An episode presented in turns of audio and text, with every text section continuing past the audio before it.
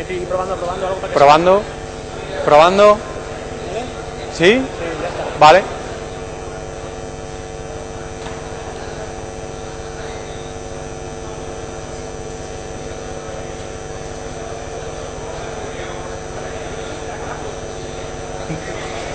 Yo creo que sí, mejor.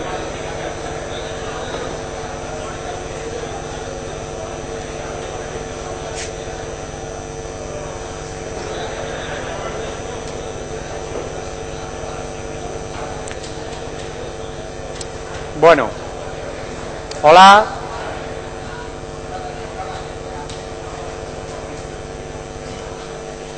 ¿Eh? Ah, gracias.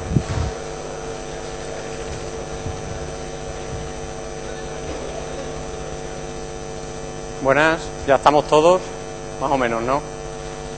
Bueno, pues me toca cerrar el primer día de estas jornadas. Primero agradecer a la organización porque nos apuntamos un poquito a última hora, nos han encajado aquí. Y bueno, como no querían que la, que la jornada durase mucho el primer día, para no estar demasiado cansado, voy a intentar que la presentación sea breve, ¿vale? Entonces, bueno, mi nombre es César Suárez. Uy, ya se me va. Mi nombre es César Suárez, vengo del ZCIEMAT, luego explicaré qué es eso. Y bueno, tras ese rimbombante título, nos encontramos con el segundo caso práctico del día.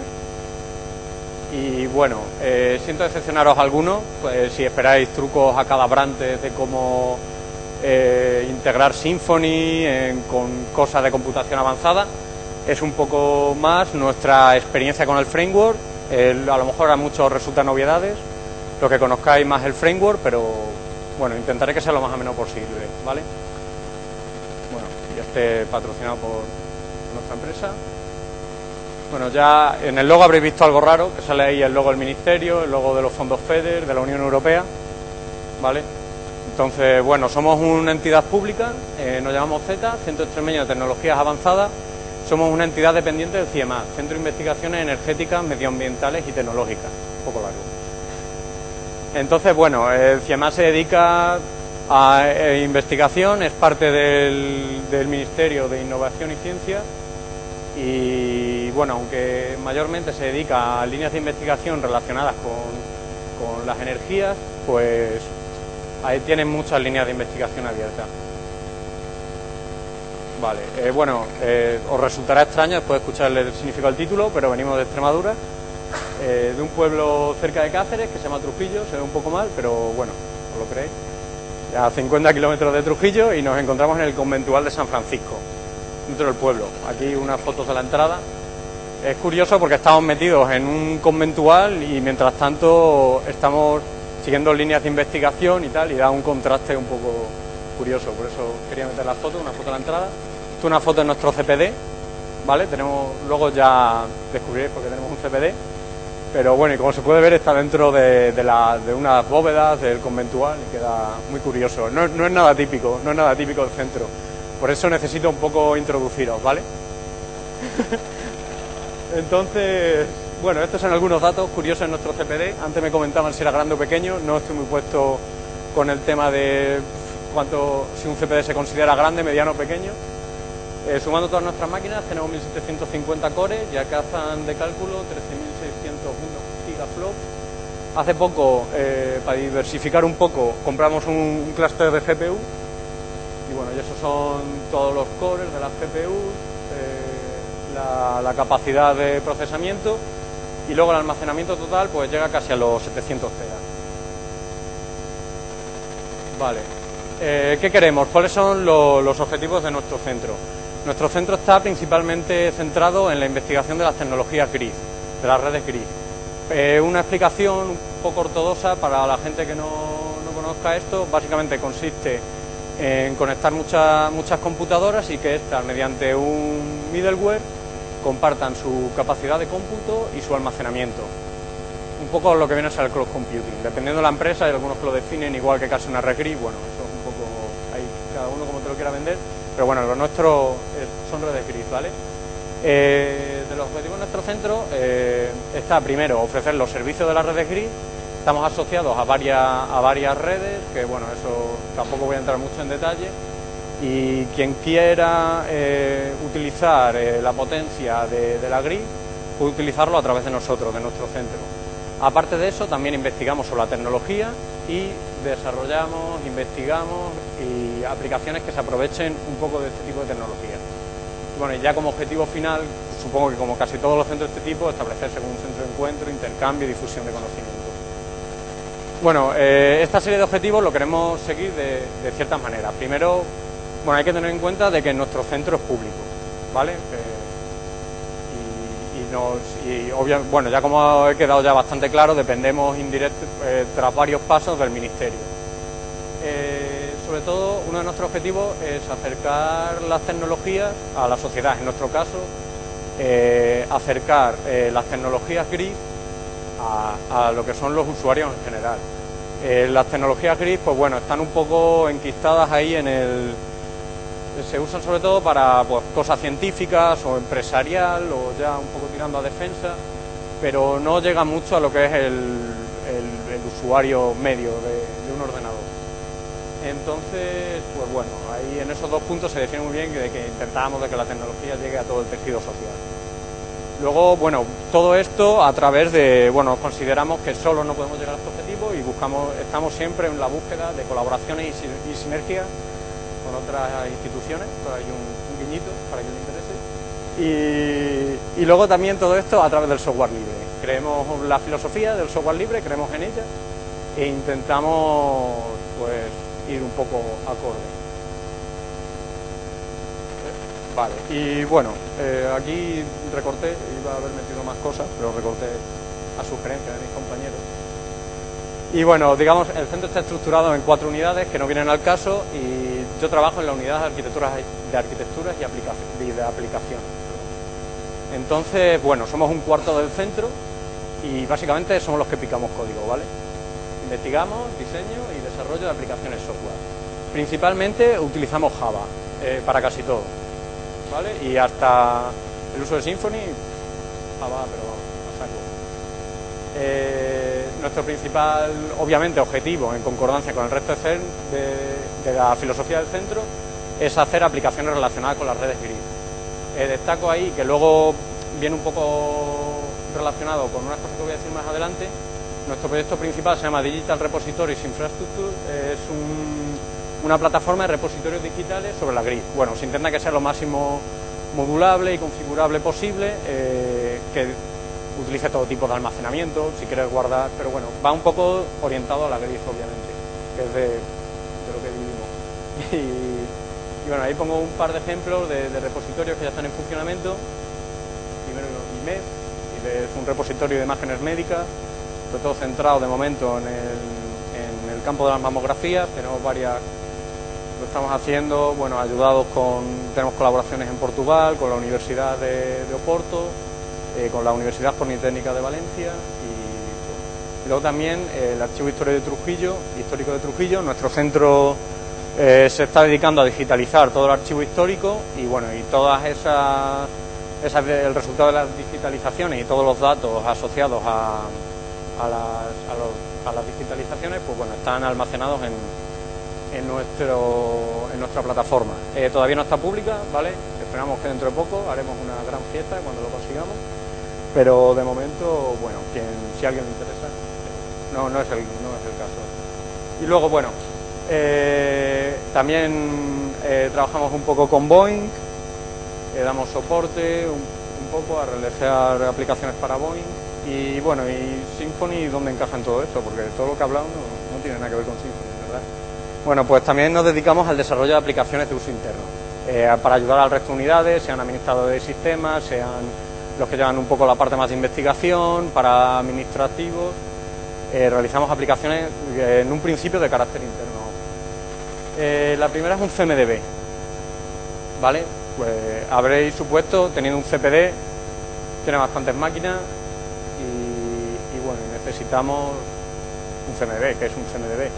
Es un programa que se dedica, está orientado al inventariado de máquinas. Al tener tantas máquinas, eh, bueno, ahí se pone, ahora mismo en la aplicación de producción hay 783 elementos insertados eh, bueno, pues es muy útil tener una aplicación que sepas en cualquier momento cuál es el IP de esta máquina, la Mac, el sistema operativo que está instalado, si tienes activado, yo que sé, el PXG o cualquier dato. Luego lo veremos un pelín más en detalle, tampoco mucho.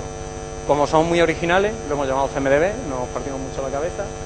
Y, bueno, eh, eh, también un CMDB típicamente no, no solo vale para el inventariado, ¿vale? Y aprovechando que tienes almacenada toda la información, se supone, correctamente de, todas las máquinas de tu centro, pues se puede aprovechar para generar ficheros de configuración.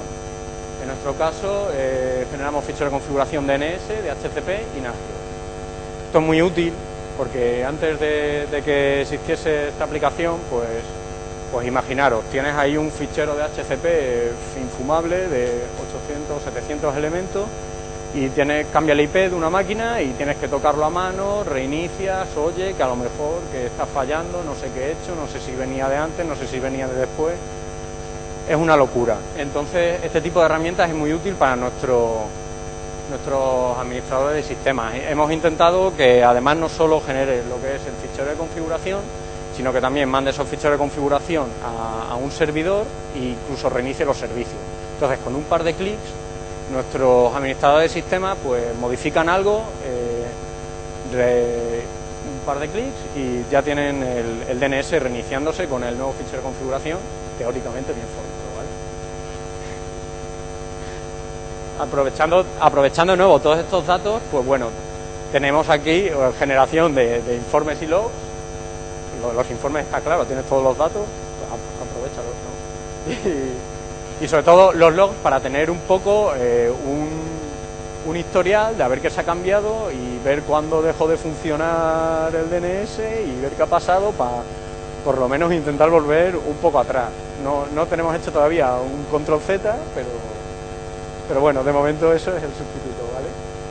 Y luego también era muy importante para nuestros administradores de sistemas asegurar que esos datos estuviesen correctamente insertados. O sea, no te vale nada tener el, todo esto montado si luego tienes cinco máquinas con la misma IP. Va a generar los ficheros de configuración y te los va a generar muy bien y luego, ¿qué, está pasando aquí? No, no, sería la primera vez.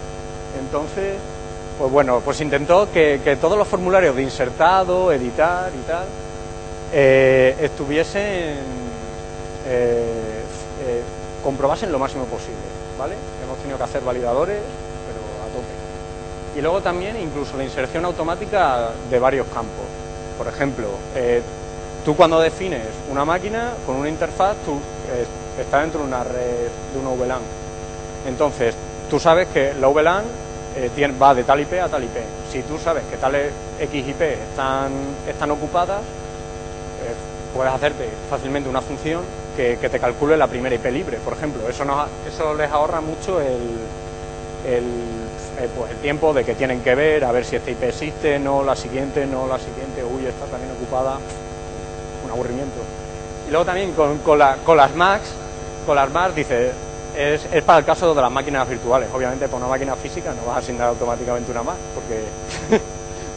Entonces, bueno, las máquinas virtuales, en el caso de nuestra configuración del centro, van por VMware, VMware eh, pone un pool de Macs, entonces, pues bueno, sabiendo el pool, teniendo toda la información de todo el inventario de máquinas, es fácil ver qué Macs están libres, qué Macs están ocupadas y así de nuevo nuestros administradores pues, pueden dedicarse a otras cosas, como solucionando los problemas a nosotros y no buscar Macs libres en su pool, ¿vale?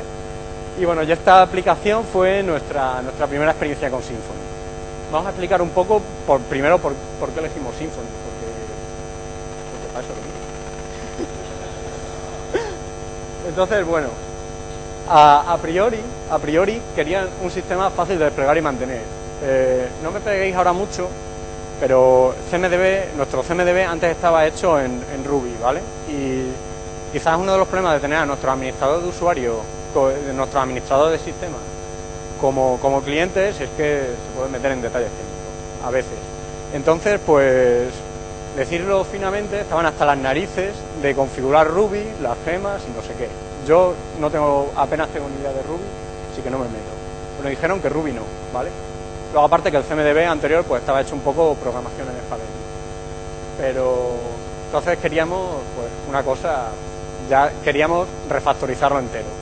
Querían, pues lo típico, un Apache, MySQL, obviamente eh, lo primero que se nos vino a la mente, a pesar de que utilizamos intensivamente Java, es en PHP. Y luego, pues también teníamos que tener en cuenta lo que comentaba antes, la necesidad de, muchos validadores, muchos, muchos y variados y, de todos los saltos.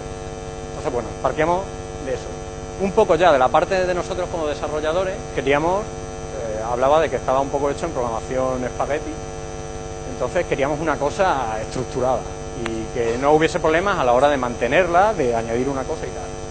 Obviamente, eh, al pensar en esto y hablando de aplicaciones web, lo primero que se tiene en la cabeza es el patrón modelo vista controlador, que permite bueno, un código sostenible y extensible. Y luego, a la hora también, o sea, eso ya nos obligaba, vale, eh, queremos PHP y queremos un framework de PHP. Seguimos, seguimos en nuestra investigación. Y, una de las cosas que, bueno, que, más, que más buscábamos es que tuviese buena documentación. Ya creo que antes lo han comentado, no me acuerdo en qué charla. Y en un, a priori, todo esto es a priori, antes de un poco de investigación en Google, veíamos a priori que tenía Symfony buena documentación.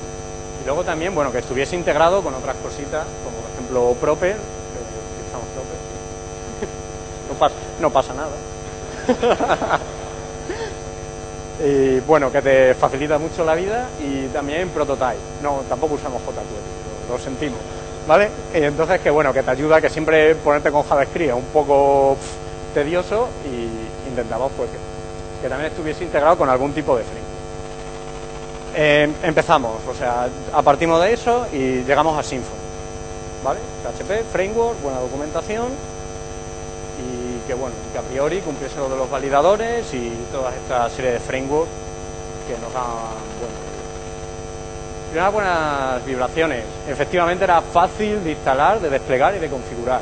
Un poco con este comando que creo que se lo quieren cargar, si no se lo han cargado ya, pues ahora después hablaré de por qué quizás no estemos demasiado actualizados en el, en el mundo Symfony eh, podíamos conseguir que nuestra área de trabajo se convirtiese en una, una carpetita que cumplía todas las dependencias de Symfony, no iba a incluir PHP, era ya Entonces, bueno, pues quería, ya se convierte nuestra área de trabajo en una carpeta que con una, un SCP lo subes al servidor y, lo tienes casi listo. Luego, bueno, eh, antes han hablado, eh, Ricardo creo que era, soy muy malo para los nombres, así que la presentación de, digamos, de agilismo y buenas prácticas de desarrollo, eh, nosotros utilizamos Ant para mantener todos nuestros proyectos, digamos, uniformes, de tal manera que tú te bajes, como comentabas, tu Ant, tengas un build, un, clean, un dist, un deploy, ¿vale? Entonces, bueno, con, Ant y, la, y Symfony, Symfony me refiero a la utilidad por línea de comando, pues tenemos un despliegue reducido a un solo comando bueno, o sea, ya no, no se podían quejar, ya no estaba administrado el sistema, más fácil posible. Un comando, que menos. Eh, y bueno, y también vimos que era fácil de configurar, digamos, a nivel de interno. Eh, bueno, eh, obviamente Symfony, los que tengáis experiencia, que supongo que es casi todo, tiene mil ficheros de configuración en YAML, pero bueno, realmente si a ellos le decíamos, mira, el database YML este es el que tiene lo de la configuración, y el app YML, digamos, nuestra configuración interna. Y bueno, como además está en el YML, es, muy fácil de leer, es casi lectura natural, incluso alguien que no tenga ni idea de, nada técnico, pues lo lee fácil. No, es lo mismo YML que, que ponerte a leer un XML. Luego también comprobamos que la documentación era excelente, hay online, offline, libros de referencia, tutoriales eh, de todo tipo, prácticos, eh, documentos de primeros pasos, muy bien, todo, teórica y práctica, eh, se te explica un poco la teoría, buenas prácticas de desarrollo incluso, o sea, se sale un poco, digamos, de lo que es el ámbito de, lo que es el propio framework, y también parte práctica con ejemplos prácticos y muchas cosas que, incluso puedes copiar y pegar a, tus proyectos. También en, todo, en todos los idiomas, o en, en casi todo. Pero bueno, eh, está en español, que para los que se peguen un poco más con el inglés, pues ya más una buena traducción. Yo, yo suelo ser bastante, no suelo comprar libros técnicos en inglés, en español, porque no, no me fío, pero la verdad es que lo que he visto de la de Symfony está bastante bien. está muy actualizada según salen versiones y tal, salen detallitos, te lo, te lo incluyen en la documentación, eh, salen nuevos documentos, nuevos libros más avanzados que eh, amplían un poco el espectro de la documentación. Pero también una cosa muy importante, por lo menos para mí, a la hora de elegir una herramienta es que tengo una comunidad muy activa. Y bueno, y Symfony tiene un mogollón de blogs, foros, los grupos de Google y luego vimos que el framework de formularios era bastante, bastante potente, o te lo prometen bastante potente, y, los validadores son totalmente personalizables, que era un poco lo que buscábamos. Entonces, bueno, más, más vibraciones ahí buenas. Eh, primero, eh, incita a tener código en buena calidad. En la propia documentación, ellos antes hablaba de la Symphony Way, bueno, pues un poco queríamos también eso, una cosa que que te invite, que te invite a, escribir código de, mejor calidad. Obviamente no te lo garantiza, pero porque si no ya te haría el programa ya solo, el, solo, el, el, framework. Entonces, bueno, eh, la estructura de directorios es bastante compleja, ya, has hablado. La primera vez que te encuentras con un proyecto Symfony, sobre todo partiendo de la base de que nosotros no conocíamos ni Ruby on Rails ni nada, somos gente Java. O bueno, o C++ y lo que has en la carrera. Entonces, bueno, pues es pues muy compleja al principio, alucinas un poco, pero la verdad es que obliga a ser organizado. Se acabó un poco lo de tiro esta librería aquí y luego te preguntan qué versión era la librería y tú te quedas ahí. ¿Dónde la he puesto? No sé. Pero bueno, eh, ayuda a ser muy organizado. Ya antes lo han explicado, así que no voy a explayar más. Eh, tiene facilidades para generar test unitarios y funcionales, LIME, luego y nos gustó un poco el framework, eh, no, no, lo usamos muy, muy mucho, pero sí que lo, lo que hemos visto y lo que vimos sobre todo al principio nos gustó mucho. El auto-uploading de clase, que quieras que no, cuando eres programador eso es una bendición, sobre todo si vienes de C o de C++. Bueno. Eh, luego muchos helpers, que ya hablaron de ellos, muy simples y muy útiles, que te quitan tareas súper tediosas como las tags de las imágenes y tal, pues te, te, las quitas de encima y se reducen unas, unas funciones muy fáciles de PHP que, reducen bastante el trabajo. De las vistas no voy a hablar porque yo creo que es que antes quedó de sobra de claro, pero bueno, es muy... Es muy te deja, bueno, eh, es muy dinámico, permite eh, partir en cachos tu vista, reutilizar todo lo que quieras. Luego la barra para debug, que siempre está muy bien, te deja ver variables de sistema, cosas un poco de rendimiento, ya de consulta base de datos, que siempre está muy bien, sobre todo teniendo en cuenta que estamos trabajando en aplicaciones web, que esto no es Java y que puedes hacer una traza y, y, la peta. Y luego, pues también que aprovechaba PHP 5 pues a tope. O sea, no, no tiene cosas para retrocompatibilidad, que tienes ahí rémoras de PHP 4 y es que la verdad las ventajas de PHP 5 sobre PHP 4 son innumerables, así que tampoco me voy a parar, pero bueno, no, nos pareció muy bien. Pero bueno, tampoco todo es bueno. Y, bueno, y tuvimos ya también malas vibraciones. Primero que la, la curva de aprendizaje es costosa, o sea, sobre todo para nosotros que no teníamos ni idea, no habíamos utilizado un framework web en modelo vista controlador, pues, pues son muchos conceptos nuevos de golpe, es te sientes al principio un poco perdido, a pesar de que la documentación es bastante buena, pero incluso a veces es tan buena y tan amplia que hay detalles que son un poco complicados de encontrar, pocos, y los terminas encontrando, pero al principio, eh, luego una vez ya te sabes, ya te sabes los conceptos bien, te sabes guiar por el índice y llegas rápido.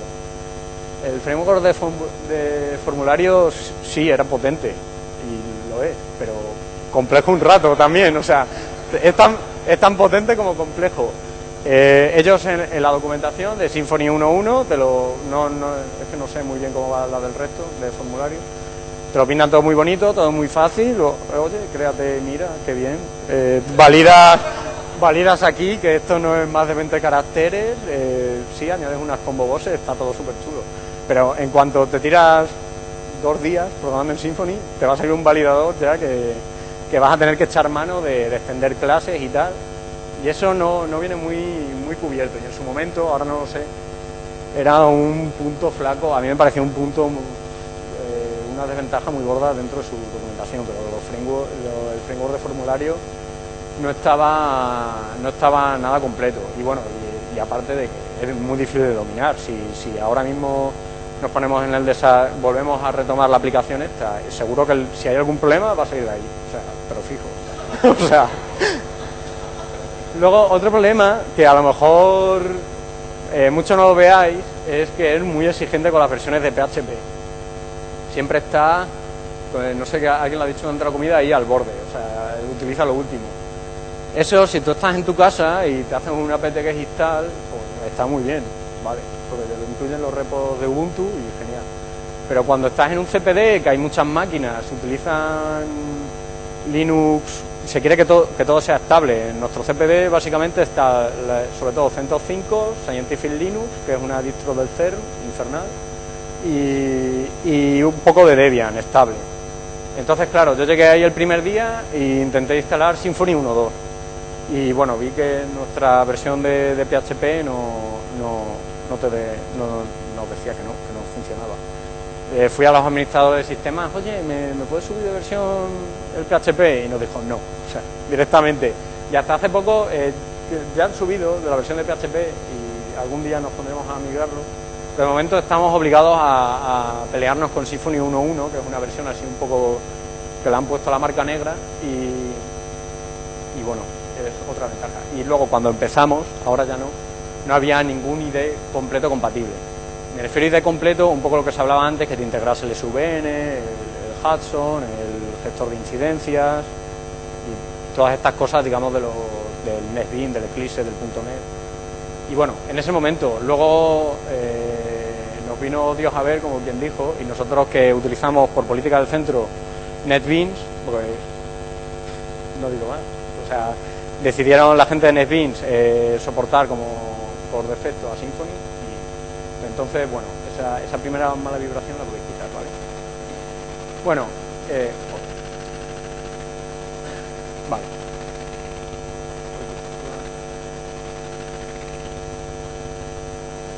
Vale. Bueno, pero al final, tras varios ciclos de, implementaciones, tras, varias releases, eh, hemos llegado primero en esta aplicación a una serie de. Primero que realmente la, la Symphony Way te permite un código sólido, organizable y yo creo que lo más importante a la hora de hacer un proyecto sobre todo si tiene detrás administrador de sistema, es mantenible. Es muy fácil extenderlo, es muy fácil añadir una nueva cosita y, eso se agradece mucho. Que es código también que genera código fácil de refactorizar. Eh, el, código, el código que te genera Symfony es muy desacoplado, o yo lo considero así. Bueno, el del, core no sé, pero el que tú haces sí. Entonces, si tú llega un momento y hay algo que es que está hecho pero fatal, o llegan y vas a presentar la release y te dicen, es que esto, eh, o sea, no, no, sé qué habéis entendido, esto no es. Eh, siempre se puede modificar la parte que nos gusta sin, sin que afecte mucho al resto, ¿vale? El framework de formularios, vale, es potente, eh, era muy complicado y bueno, y ya sabemos todos que las quejas muchas veces del frame de Symfony vienen por ahí. Pero bueno, también es verdad que es muy flexible, hemos tenido que hacer validadores bastante complejos y la verdad es que, bueno, le hemos echado más horas o menos horas, pero nunca nos hemos tenido que salir del framework. Y bueno, eso siempre se agradece, porque es un poco, como te tengas ya que salir, yo creo que ahí es la, derrota del framework.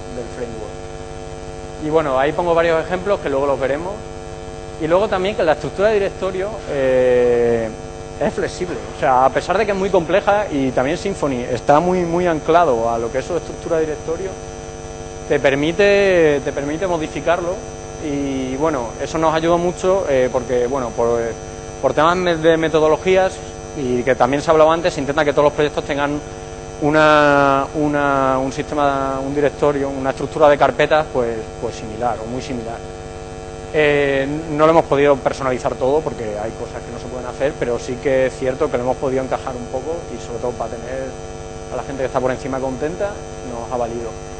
Y bueno, y en definitiva, llevamos seis releases y tenemos un sistema estable, ampliable, fácilmente mantenible, eh, que nuestros administradores lo están usando en el día a día y, de, momento, de momento se quejan poco. Entonces, bueno, aquí pongo unas capturas. Eh, ahí he tenido que hacer un poco de ministerio, la verdad, y tachar cosas, pues son datos de producción, ¿vale? pero bueno, se, ve rápido, se ve bien que, bueno, ahí tenéis todo, todos los datos de cada máquina. Ahí es que se ve un poco borroso. Bueno, hay mogollón, lo que he dicho antes, 780 y algo. Eh, luego, bueno, pues ahí hay muchas pestañas para configurar. Esta, digamos que es lo que ellos usan en el día a día, que es la visión de las máquinas. Luego ahí hay cositas pues para añadir nuevos administradores, añadir, añadir nuevos host groups, añadir nuevos sistemas operativos, porque se quería que, los nombres estuviesen cuadrados. Entonces, no me vale que tú pongas ahora Debian 4 y luego el siguiente te venga y te ponga Debian-4 y el otro llegue y te ponga Debian Lenny. Entonces, bueno, pues se quería limitar que fuese un combo box y punto.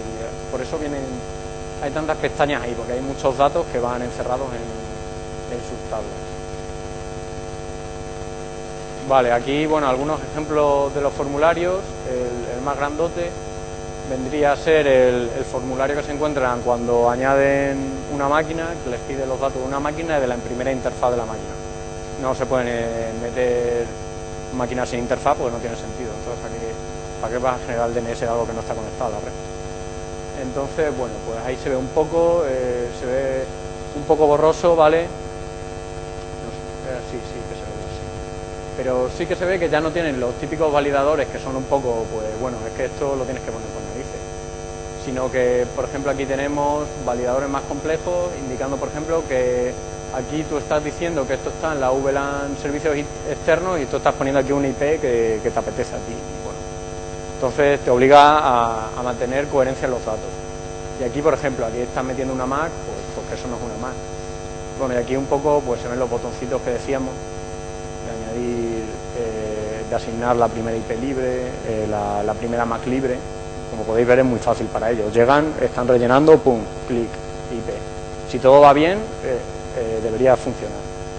Aquí, por ejemplo, estos son dos ejemplos de validadores así un, poco más complejos. He intentado tampoco poner validadores que, bueno, que fuesen ahí indescifrables. Y estos, estos son del menú a la hora de añadir una, una VLAN una VLAN, pues bueno, viene definida por, la IP de red y su máscara. Entonces, bueno, pues por ejemplo aquí se puede comprobar que, esta máscara no es válida y, te lo comprueba. Incluso validadores más complejos que toman varios, varios campos, por ejemplo, que, esta, esta máscara no vale para esta IP de red. Y luego, pues, por ejemplo, también eh, se puede ver que, incluso el, formulario el framework de formularios te, permite bastante flexibilidad y aquí, pues, por ejemplo, para elegir la fecha, esto es eh, los logs, ¿vale? Eh, te permite elegir, pues bueno, que en vez de tener que meterlo a mano con lo de los 4 20.000 combos esos que te crea cuando defines un day, pues que fuese una cosa un poco más sencilla.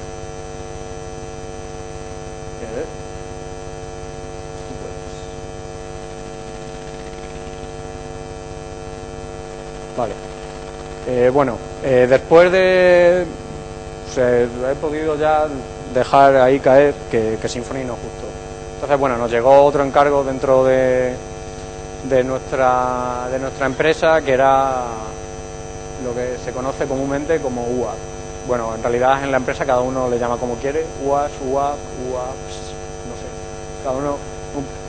User Access Web Portal, tampoco muy descriptivo. Entonces, bueno, os pongo un poco en contexto. Eh, antes he dicho que ofrecemos servicios, podemos dejamos a la gente que utilice a través de nosotros la red gris, pero tú no puedes llegar y te enchufas y dices, ejecútame esto, y, ya está, hay que pasar, digamos, cierto protocolo. Hay que generar una serie de certificados y también un poco eh, ayudar en su instalación, porque generalmente el típico, la típica persona que te va a pedir la potencia de la gris es un científico que, es que le da igual los certificados, Java, PHP y todo. Él quiere su, su certificado funcionando y que él pueda lanzar el comandito que le manda el trabajo a la gris y se lo y si lo ejecute. Hay que generar, bueno, en todo nuestro centro está todas las cuentas, van al LDAP, eh, a, un, a un servidor de LDAP y bueno, también que, pues, crearle cuentas para que ellos puedan acceder a las máquinas donde tienen que colocar sus trabajos yo también, bueno, ayuda en el envío de trabajo en la gris porque no es una cosa trivial. Entonces, bueno, esto, esto lo llevaba a cabo una unidad y lo hacía a través de un intercambio de correos. Obviamente pues a ellos les suponía una pérdida de tiempo. Acuérdate eh, manda un correo a tal, manda un correo a Pepito, a Juanito, luego además, ostras, este ya tenía, le mandé el certificado o no, porque bueno, hay que tener en cuenta que nuestro centro es, autoridad certificadora y nosotros podemos, podemos emitir certificados para trabajar en la DELI, al menos en, en las redes en las que nosotros estamos asociados. Entonces, bueno, pues ahí se definió, ellos definieron un protocolo muy claro de de, bueno, te llega el primer contacto, pasa como por pasos, ¿vale? Y dependiendo de caso, dependiendo de la VO que habían elegido, si querían un certificado de nosotros, si ellos venían ya con un certificado, si querían un certificado de, su país, de Eslovaquia, yo qué sé. Pues bueno, eran muchos casos y para ellos era un quebradero de cabeza. Entonces, bueno, se intentó hacer una aplicación que automatizase todo esto. Que ellos pudiesen ver fácilmente todos los usuarios que tenían pendientes todavía para que no habían todavía mandado correctamente su, digamos, su primer trabajo a la grid, que es digamos, el punto de edad donde se les deja un poco más sueltos, eh, si se les había creado certificado y tal. Entonces, bueno, también para llevar ese correo, incluso intercambio de correos. Eh, el hecho de, bueno, tú siempre le vas, o sea, se va a mandar siempre, siempre que mandas un trabajo a la grid, siempre va a ser de la misma forma. O sea, porque tienes que estar acordándote o haciendo copy-paste de lo mismo cuando pues, una aplicación web, coge, manda el correo y luego ya que el otro conteste a la dirección que sea luego también queríamos, bueno, un especial control de la autorización. CMDB ya tenía un, sistema de autenticación básica, eh, funciona contra nuestro LEDAP, pero es muy sencillo. Eh, simplemente de autorización tiene que básicamente los administradores del sistema pueden tocar todo y el resto nada. Entonces, bueno, aquí sí que sí que queríamos una cosa más complejilla porque entran en el protocolo que antes hemos hablado, entran muchos roles y entonces no todos pueden pasar al siguiente paso. El el encargado de crear el certificado no puede ser el, que dé al paso siguiente de, yo que sé, de otro paso. No voy a entrar al protocolo porque es muy largo. Entonces, bueno, eh, este proyecto tenía la ventaja de no ser nuestro primer hijo con Symfony.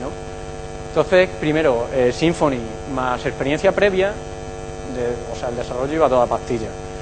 Eh, al principio había, pues claro, es para una empresa eh, metes una nueva tecnología y además una, nueva tecnología que es muy amplia y es pues es complicado que, un trabajador esté ahí pues, haciendo el hobbit, que se tira y yo que sé, lo que sea.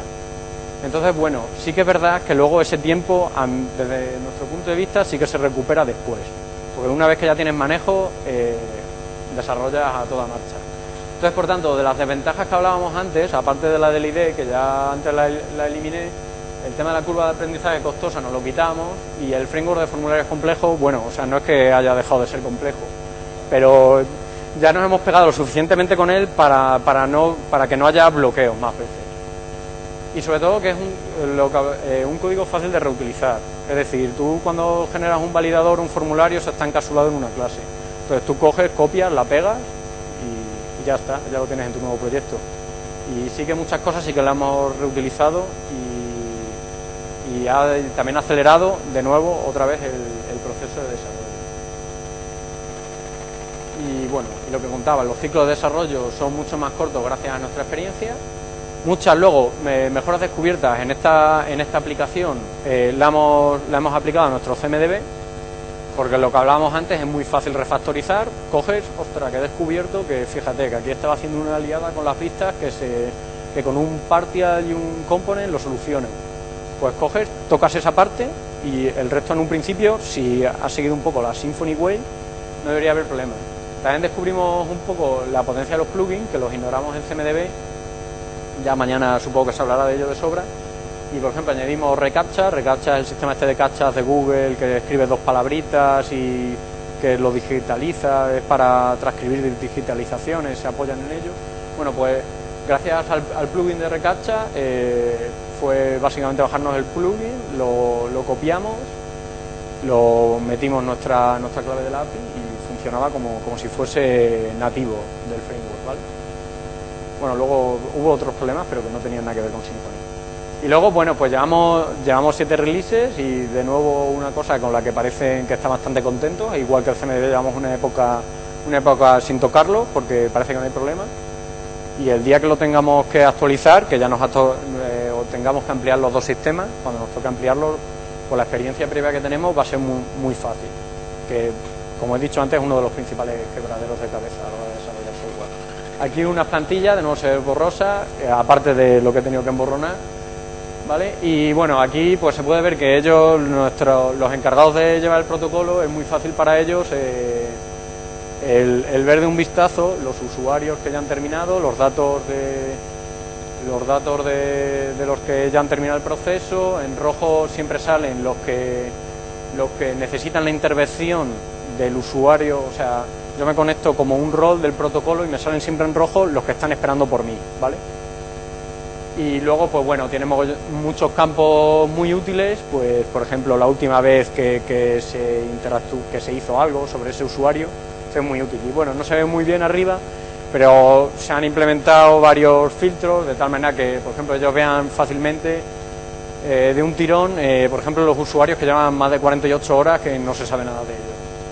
Bueno, o, que nadie, hay algo falla, ¿sabes?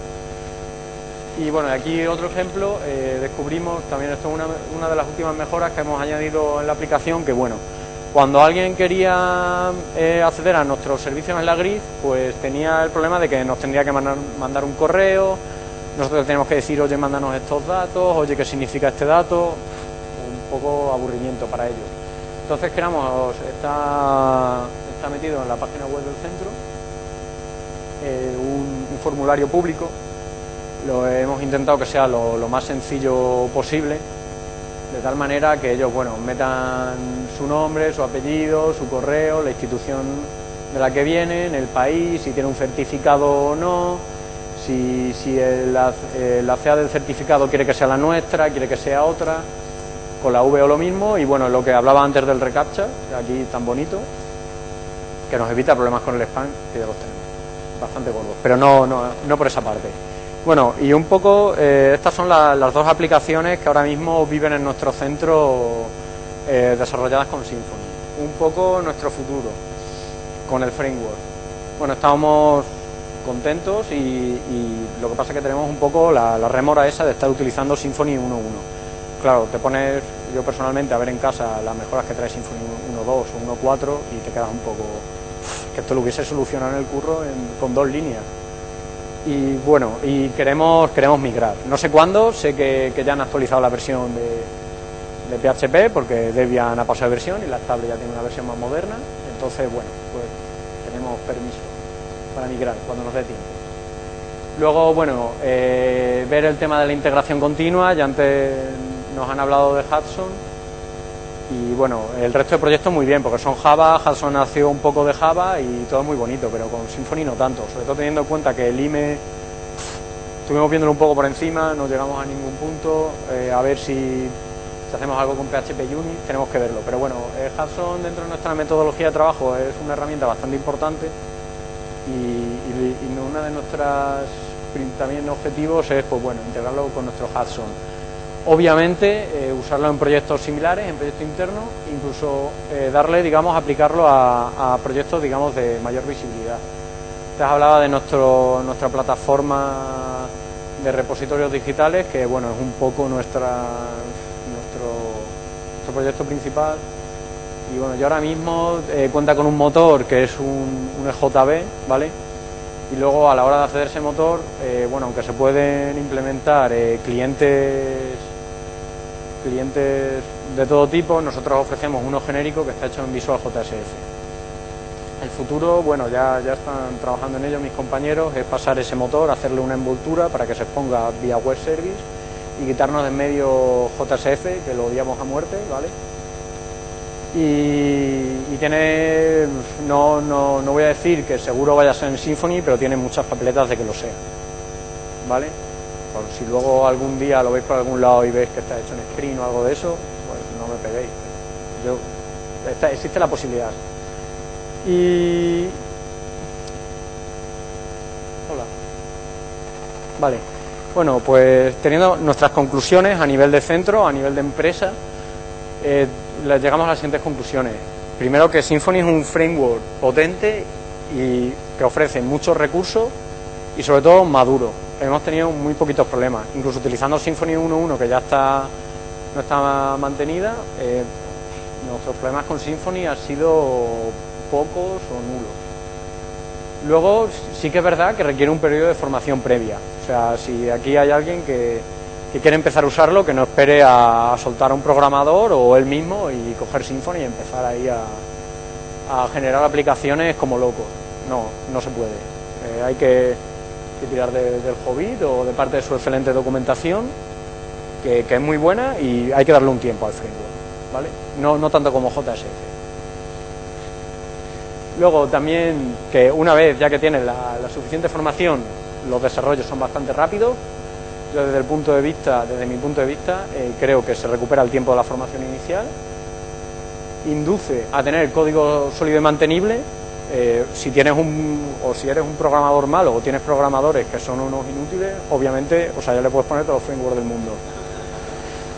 Pero induce mucho, incluso en su propia en su propia documentación. Eh, induce a buenas prácticas y a no repitas código y a no sé qué y a veces para, para el que ya está acostumbrado puede ser un poco peñazo, pero yo creo que ya incluso es un, la propia documentación de Symfony es un, buen recurso a la hora de, de conocer estas prácticas. Y bueno, y en general, pues eso, que estamos muy satisfechos con, con, Symfony, a pesar de ser una empresa de Java, que nos dedicamos a redes gris y que en un principio no tenemos nada que ver con con el mundo de las aplicaciones web 2.0 ni nada, que, bueno, que es un poco lo que parece, que el PHP está bien para proyectitos personales o juguetitos o, cositas así un poco eso, pero que realmente frameworks como este pueden funcionar en una empresa, en una empresa que, está acostumbrada a Java, que, es lo típico. Y bueno, y muchas gracias y preguntas, sugerencias, tomatazos. Ahí tenéis mi mail por si tenéis alguna duda y bueno, y la, y la página web del centro. Y ya está.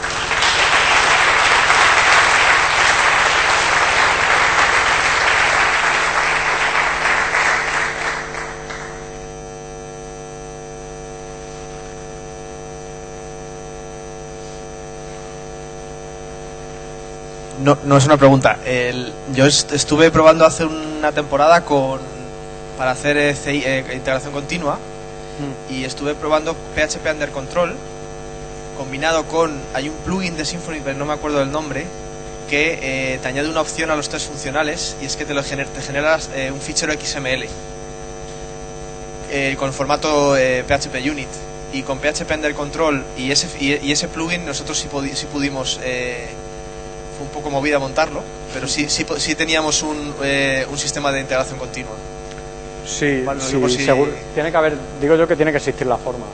En un principio de JSON no podemos renunciar porque todos los proyectos son en Java y tiene que ser en JSON. Pero vimos que no, no era trivial eh, y eso y lo dejamos un poco aparcado. En plan, no tenemos tiempo, ya lo veremos. Pero gracias por el comentario. Míralo, porque es que no, no, me acuerdo del plugin. Si no te lo, te lo mando por email, lo tengo, o sea, tengo, tengo el, el proyecto en un TAR, en un backup, y ahora mismo no me acuerdo, pero sí es pues posible. Pues y con Hudson no lo he probado, lo probamos con PHP Under Control. Pero vamos, el, el, forma, era un fichero XML en formato PHP Unit debería funcionar en Hudson. Sí, yo, tengo entendido lo mismo, pero, no, tampoco lo he probado. Hasta que no lo pruebas. Efectivamente.